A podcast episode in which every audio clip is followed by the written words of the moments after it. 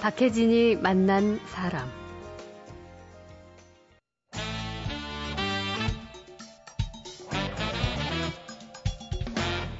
김갑수의 세상 보기. 안녕하세요. 박혜진입니다. 토요일에는 문화평론가 김갑수 시인과 한 주간의 화제를 통해 세상 돌아가는 얘기 나눠보죠. 만나겠습니다. 어서 오십시오. 네, 안녕하세요. 네. 아, 요즘 흥미롭기도 하면서 황당한 뉴스들이 참 많죠. 많죠. 뭐 봄날인데 좀 정신없는 봄날 같은 그런 느낌이에요. 어디서부터 시작해야 되죠? 그 메뉴판에 반찬이 너무 많으면 저. 혼란이 오죠. 지금 그런 상황인데. 예. 근데 장르적으로 보자면 주로 뭐 스릴러물, 음모론 이런 게 많았는데 요즘 유행하는 현실 사건들에는 또 이제 에로물 버전이 아주 강력하게 등장하고 있더군요. 뭘 얘기하고 싶은지 알 것 같아요. 예. 요즘 이른바 상하이 스캔들. 음. 참 제목도 뭐 무슨 뭐 대단한 드라마 같잖아요. 영화 네. 같잖아요. 상하이 스캔들. 예, 2000년대판 개봉박도. 마타리 사건이다. 뭐 혹은 영화 세계의 다른 버전이다. 뭐 이런저런 말도 많이 생겨나기도 하고. 뭐 입담에 오르내리기가 딱 좋은 사건 아닙니까? 그렇죠. 그또 하필이면 상하이예요. 상하이 하면 옛날 그, 그 조차구역 그때 서, 서- 벌어진 여러 가지 일 때문에 음. 좀 신비로워요. 네. 북경 스캔들, 뭐 태국 스캔들, 대만 스캔들 좀 좀 그런 느낌이 안 들을 것 같지 그러네요. 않습니까? 좀 더 드라마틱하네요. 어. 상하이라는 그 공간이.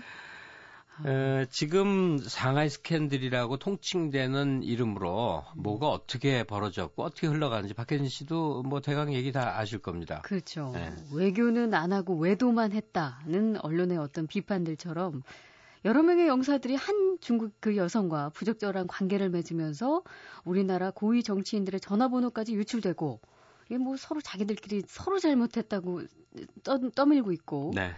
참 우리 외교가가 계속 아. 한숨만 나오는 일들이 벌어져서 상하이 주재 한국 총영사관에서 벌어진 일이죠. 예. 어, 총영사가 있고 밑에 영사들이 있는데 일단 이게 에로물 버전일 수밖에 없는 게 부적절한 관계인데 더구나 복수의 관계입니다. 네. 더구나 결혼한 여성입니다. 중국 여성. 음.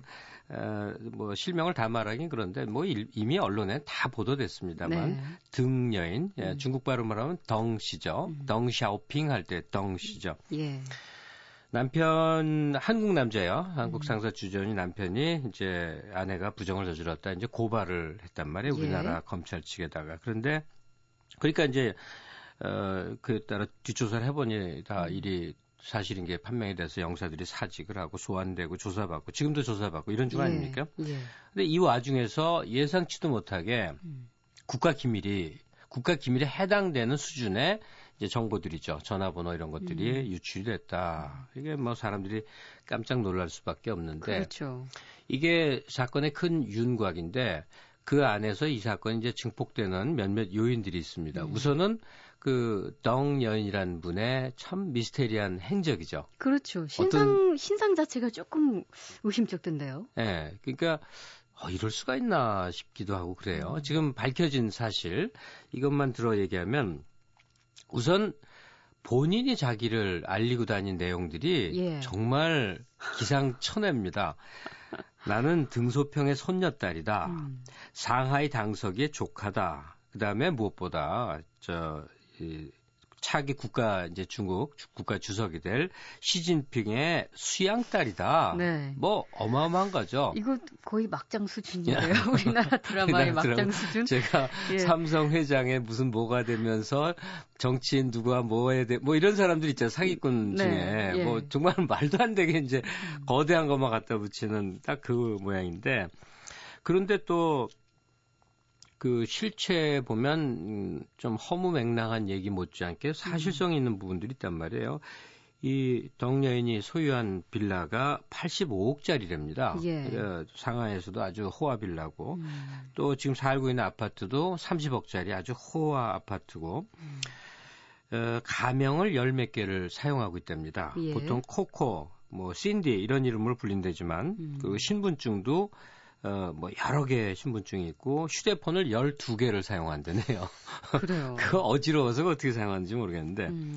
여권도 두 개 이상 이제 이 여권이란 건 정말 그 위조 아니면 쉽지 않은 건데 그렇죠. 범죄나 사용되는 방법인데. 뭐 이런 모습을 보면 이거는 약간의 사기성이 있는 브로커인가 음. 또는 정말 정말 그큰 문제로 비화될 수 있는 혹시 뭐 007 첩보 작전에 무슨 정보기관 요원인가 네, 스파이. 이런 네, 네. 스파이 설까지 떠오르고 있죠. 음. 근데 어, 사건 정황상 조금 정말 이상하다가 계속 겹쳐지는 게요. 어떤 예. 사람이 허무맹락에 난 누구의 딸이고 뭐 누구의 뭐 음. 이런 거는 사기 사건에서 많이 보는데 실제로 어, 중국 갔을 때 우리 정치인들이 이 덕여인을 통하면 뭐 최고위급 인사들을 아주 쉽게 쉽게 면담 시켜줬다는 거예요. 실제로 힘이 있다는 거죠. 예. 이, 이 BMW 자동차 쓰는데 거기 특수번호판 같은 거 중국 내에서 통용되는 그런 거 다 붙이고 다니는데 그러니까 음.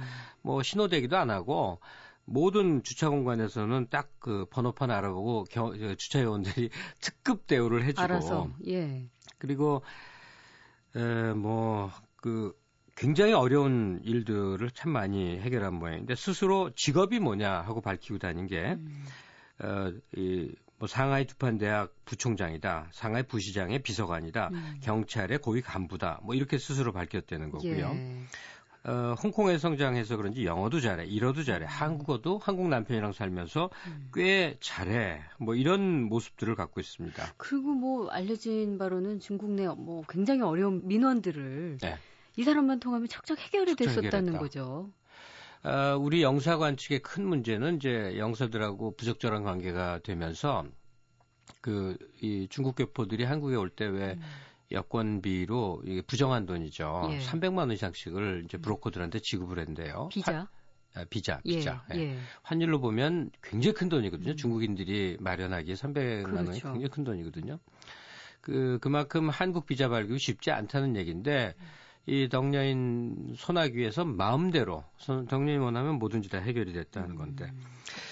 자, 이랬는데 도대체 에, 어떤 일들이 벌어졌는가 이 예. 영사들하고 이것은 뭐 신문 검색하면 바로 나옵니다. 예. 어떻게 이렇게 사진들을 노골적으로 찍었을까요? 글쎄요. 그죠? 새벽 2시에 둘이 다정하게 있는 장면서부터 음. 어, 발 이렇게들 그러니까 이거는 뭔가 어, 이상한 걸 암시하는 그런 사진서부터 등등 쭉 있고 어, 뭐 다들 겁이 없었던 것 같습니다.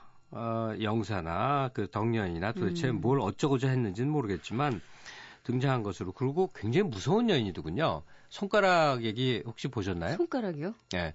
자기 그러니까 우리 영사한테 예. 각서를 쓰겠습니다. 근데 그 음. 각서 내용이 어, 내 말 안 들으면 음. 현금 6억 원하고 손가락 한 개를 잘라서 내는 이건 무섭죠.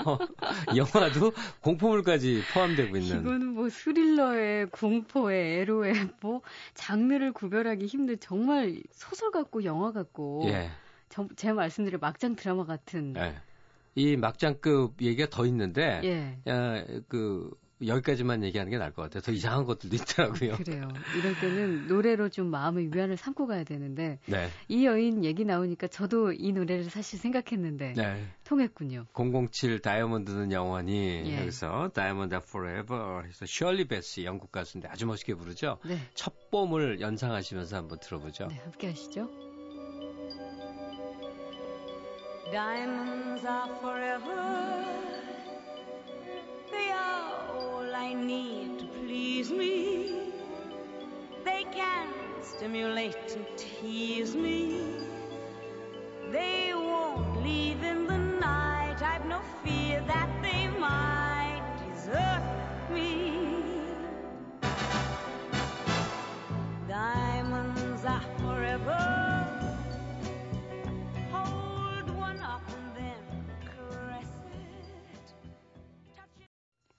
007 영화 주제곡 Diamonds and Forever 함께 하셨습니다.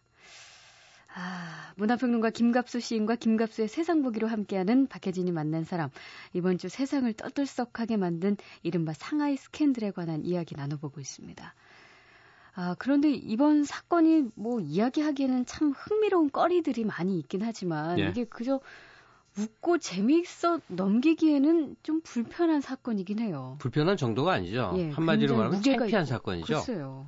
이게 뭐 경제부처에서 일어났다면 뇌물 스캔들일 것이고 음. 뭐 등등인데 이게 외교가에서 더구나 다른 나라 현장에서 벌어진 일이니까 예. 일단은 참 창피합니다. 네, 뭐 세상 살아가다 보면 별일이 다 벌어지지 않습니까? 별 그렇죠. 추악한 일이 다 있는데 아, 뭐 그럴 수도 있지라고 하기에는 정말 에, 한국이라고 하는 나라의 체면 음. 이게 많이 손상된 부분이라고 생각되는데 음. 크게 두 가지로 이 사안을 이제 집약해서 볼 필요가 있는데 하나는 부정한 아내를 고발한 남편의 얘기, 즉 예. 치정극이냐, 음. 아니면 또 다른 맥락으로 자꾸 정보기관 개입설까지 얘기되고 있는 예. 첩보전 간첩 사건이냐 음. 이겁니다. 예. 예, 이것은 어, 분명하게 밝혀져야 되는 게 음, 음. 외교 관계에 있어서 두고두고 이게 짐이 될 수가 있단 말이죠. 그렇죠. 이제 어, 여론이 크게 질타하는 문제는 음. 어, 외교관을 내보내면 직업 외교관들이 많은데 예. 왜 정치적 인사를 하느냐 음. 아, 그런 식으로 이제 비판들을 많이 해요. 음. 그러니까 외교관 임명에 대해서 다시 한번 이제 경종을 울린 사안이기도 합니다. 예. 그런데 이번 상하이 사건을 계기로 상하이뿐만 아니라 네. 다른 곳에서도 역시나 불미스러운 일이 있었다. 이런 보도가 계속 이어지고 있어요. 상하이 스캔들 플러스 이번엔 울란바트르 스캔들도 같이 얘기되고 있죠. 예. 몽골 울란바트 어, 울란바트르입니다. 예. 그 주재 고위 좀 그쪽에 대사는 아니고 이제 음. 고위 외교관이 현지인 몽골인이죠. 몽골인하고 또 무슨 이상한 관계가 생겨서 심지어는 어, 고소고발 들어오고 아이까지 이제 난 모양인데 그래요. 예. 그래서 이것도 시끄럽고 그다음에 일본 주재 외교관은 최근에 또 이제 금품. 돈을 해 드셔갖고 이게 이제 사건이 터지면 비가 오면 소나기로 쏟아집니다. 예. 그 외교가에 좀 이런저런 적체된 문제점들이 그냥 와르르 쏟아지고 있는 형국이죠. 음, 이거 뭐 덮으려고 해서 덮어질 문제도 아니지만 이번 계기로 좀 우리 외교 쇄신의 전기로 좀 삼아봐야 될 것 같은데 예. 그럴 의지가 있는지 모르겠습니다. 글쎄 말입니다. 좀 아마 어, 외무부야 물론 당연히 초비상 상태일 텐데 음. 그 이상의 선에서 예. 좀 고심들을 해야 되겠죠. 예, 그렇습니다. 스캔들 얘기는 좀 답답하고요. 네. 좀 부끄럽고요. 네. 이제 좀 정리하고 또 다른 관심거리 얘기로 넘어가 보죠. 스캔들 다음에 이번엔 리스크입니다. 이것도 심상치 않은데요. 인플레이션 리스크, 이른바 고물가 시대에 이제 우리도 접어들었는데 예. 이게 양상이 꽤 그뭐 만만치 않게 서민 생계 참 힘들어합니다. 그렇습니다. 요즘 뭐 기름값도 장난 아니고요. 네. 진짜 일반인들 뭐 이런 물가 얘기 나오면 다들 한숨부터 나올 텐데 당장 식당에만 가도 그게 느껴지더라고요. 네. 음식 가격 다 올랐고. 다 올랐어요. 예. 그리고 조사 보니까 OECD 국가 중에 식품 물가 상승률 1위를 우리나라가 기록했다는데 이거 음. 진짜 이런 1위는 안 해도 되는데. 그죠? 예. 모든 1위가 다 좋은 게 아니에요. 그렇습니다. 어, 총물가 지표 나온 게 있는데 작년 2월하고 그러니까 1년 사이에 대비를 하니까 어, 1년 새 어, 총12% 인상이 됐습니다. 그러니까 이건 심각한 상황이라고 할 수 있죠. 그렇죠. 10일 날 그러니까 엊그제 하느니 기준금리 0.25% 올렸습니다. 그러니까 이제 지금 현재 에, 우리 금리가 3%에 이른 건데 예.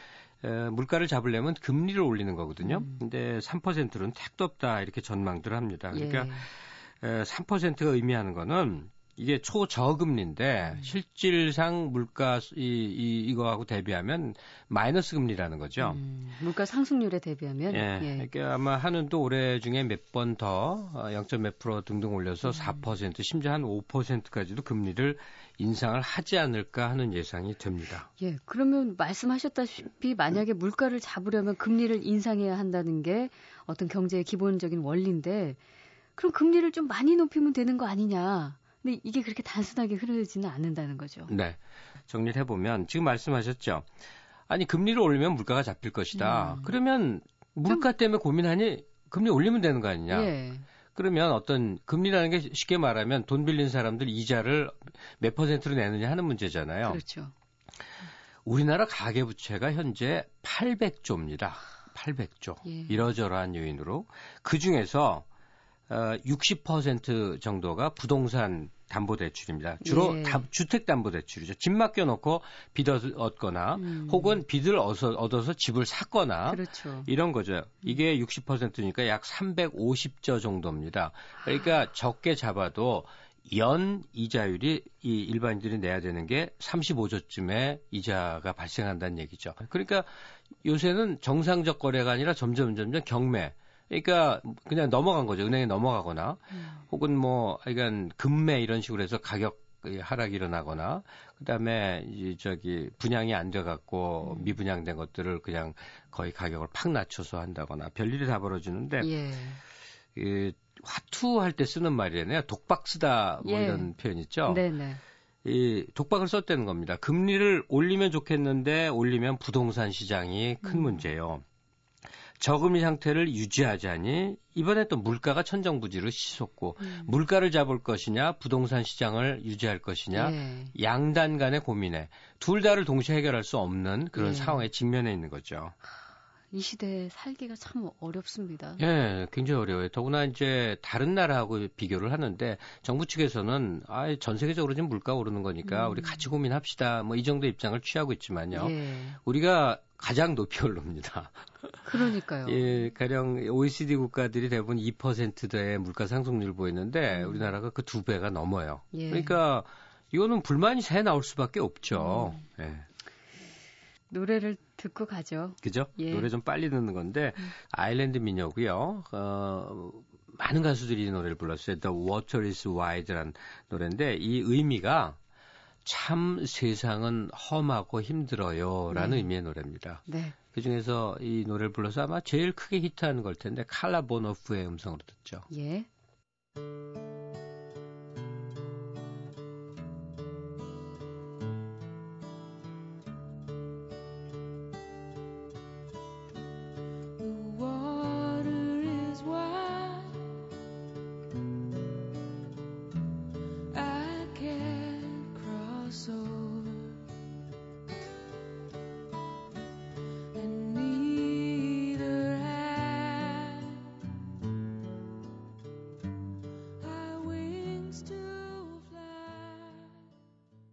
토요일 박혜진이 만난 사람 문화평론가 김갑소 시인과 요즘 물가 고민에 관한 이야기 나누고 있습니다. 물가 오르는 게 뭐 진짜 우리나라 얘기만은 아닐 테지만요. 네. 뭐전 세계적인 상황이 물가가 계속 오를 수밖에 없다는 얘기를 하긴 하는데 예. 당장 뭐 중동 지역 들썩들썩하니까 예. 유가 오르니까 기름값도 우리 지금 아주 힘들지 않습니까? 음, 근데 이제 근본적인 원인을 생각해야죠. 그렇죠. 이건 뭐냐? 2008년 미국 금융 위기 때 에, 이제 돈걸 증발이라고 표현을 하는데 예. 미국에서 달러를 정말 너무 많이 찍었습니다. 음, 아, 이 달러를 찍는 방식으로 해갖고 그 많이 돈을 많이 찍어내면 당연히 돈 값어치가 떨어지는 그렇죠. 거니까 원화 가치가 엄청나게 하락을 했어요. 음. 그랬을 때 원화 대비 아주 그 달러 대비 예. 또 중국 돈 대비 일본 돈 대비 이제 우리 돈의 가치를 우리가 음. 이제 결정하는 거거든요. 예. 자동으로 이제 되는 게 아니라 음, 이 정책적으로 이제 선택을 하는 건데 그렇죠. 이 돈의 값어치는 어떻게 결정을 하냐면 금리, 음, 금리를 몇 퍼센트로 하느냐. 그다음에 환율입니다. 예. 환율이란 게 바스켓젤에서 연동이 되는 건데 이것도 정책적으로 조절이 된다는 원래는 조절하는 게 아니라 자동적으로 이 바스켓에 의해서 돼야 되는 거죠. 음, 그러나 어, 고환율이냐 즉 어, 고환율이라는 게 달러 가치를 이제 우리 원화 가치를 낮춰 놓은 거고요. 예. 또원 환율 절상을 해서 음. 이 환율을 낮추면 우리 돈 값어치가 올라가는 건데 예. 그러니까 지금 우리가 청하, 취한 정책은 예.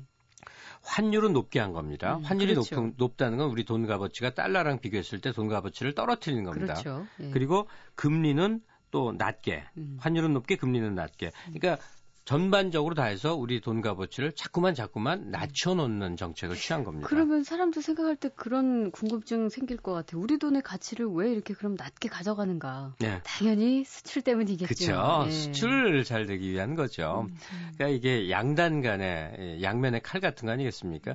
우리 돈 값어치가 낮아진다는 거는 외국에서 우리 물건을 사가기에 조건이 좋아지니까 그렇죠. 수출이 잘 되는 거죠. 예. 정부가 이 정책의 기조를 성장에 맞추느냐, 음. 안정에 맞추냐에 따라서 이런 이제 선택이 되는 건데 현재까지는 이 우리 정부가 계속 성장 기조 쪽으로 이제 취해 왔던 겁니다. 예. 그러니까 예, 고환율 저금리 그렇죠. 이걸 통해서 수출 잘 되도록 하다 보니까 음.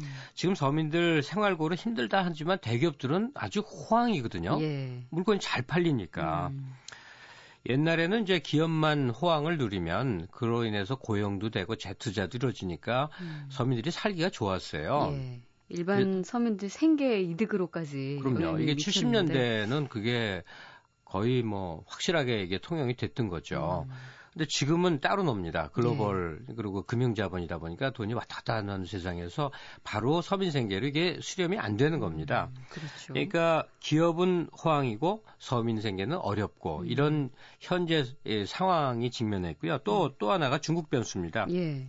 우리 먹 먹는 거 생필품 대부분이 싼 값으로 중국에서 들여오지 않습니까? 음. 근데 우리 돈 값을 자꾸 떨고 노니까 중국 교역량이 21.1%입니다. 미국하고 일본하고 교류하는 거의 총량보다 더 많은 거예요. 중국 예. 한 나라가. 음. 이런데 어, 중국의 교육 어, 교육 비용이 계속 높아지는 거죠. 즉 예. 중국 물건이 안 싼 거죠, 더 이상. 음. 이러니까 이래저래 뭐 정말 생활이 힘들 수밖에 없는 거죠. 그렇다면 우리나라 뭐 경제 전문가들도 아마 분석 많이 하실 텐데 고물가에 대한 대책, 예. 해법 같은 게 좀 나왔나요? 어, 이거는 정말 경제나 경영이나 이쪽 분야 사람들이 입 가진 사람은 다 말하고 있습니다. 그리고 서로 싸워요. 음. 그러니까 이게 정답입니다.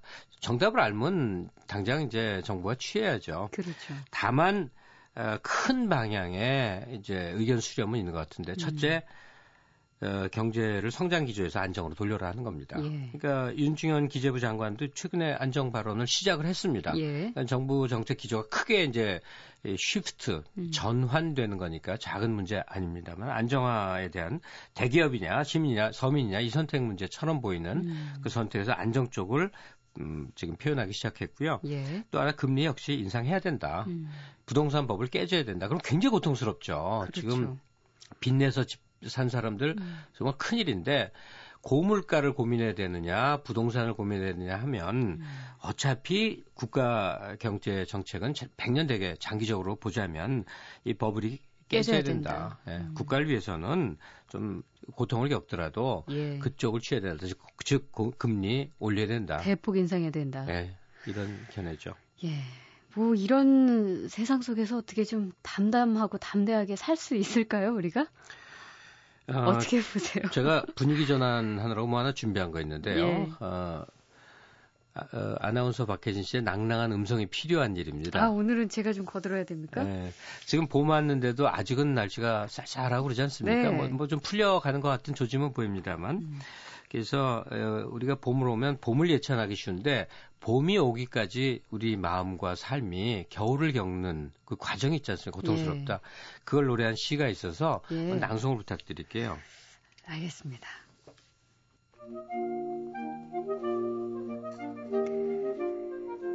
봄, 이성부. 기다리지 않아도 오고, 기다림마저 잃었을 때에도 너는 온다.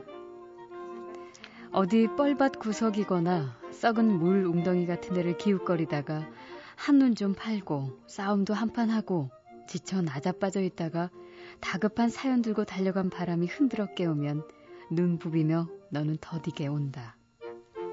더디게 더디게 마침내 올 것이 온다. 너를 보면 눈부셔 일어나 맞이할 수가 없다. 입을 열어 외치지만 소리는 굳어 나는 아무것도 미리 말할 수가 없다. 가까스로 두 팔을 벌려 껴안아 보는 너. 먼 데서 이기고 돌아온 사람아. 네. 괜찮았습니까? 아, 좋네요. 너무 먼 데서 이기고 돌아온 사람아가 예. 우리가 돼야 되겠죠. 예. 하, 그래요. 시가 참 이런 서정성을 봄을 한껏 느끼면서 우리가 좀 이야기하고 싶은데 오늘 워낙 물가고다 뭐 상하이 스캔들이다 뭐 음. 현실이 하도 시끄럽고 팍팍해가지고 자꾸 이제 어떤 실생활의 힘겨움이 좀 줄어드는 때 네. 그런 봄을 기다리는 것 같아요. 계절이 순환하는 거가 절대로 어, 변하진 않죠. 예. 봄 다음에 여름, 여름 다음에 가을 이거 안, 바, 안 바뀌는 겁니다. 그렇죠. 마찬가지로 삶의 어려움도 어, 언제까지나 괴롭거나 언제까지나 좋지 않습니다. 순환하는 거거든요. 예. 어, 지금 봄눈 녹듯이 예, 우리 삶이 고달픈 건 틀림없는데 어, 이 시기를 보내가는 과정 동안의 체험과 이런 것들이 또 우리의 에너지, 우리의 자산이 되면서 어, 좀 나은 시점이 또 찾아오겠죠. 네. 아, 화창하게 그 하늘도 맑고요. 태양이 비추는 때가 올 겁니다. 근심의 무게도 좀 어, 가벼워지고 오늘 노래로서 또 우리가 또 위안을 삼으면서 인사를 나누죠. 그럼. 네. 예. 좀 shouting하는 노래로 마무리하면 좋겠어서요. 예. 로버트 플랜트의 Hurting Kind라고 빠바바바바 외치는 노래. 예. 함께 하시면서 저는 김갑수 씨와 인사 나누겠습니다. 고맙습니다. 네, 고맙습니다. 저는 월요일에 뵙겠습니다.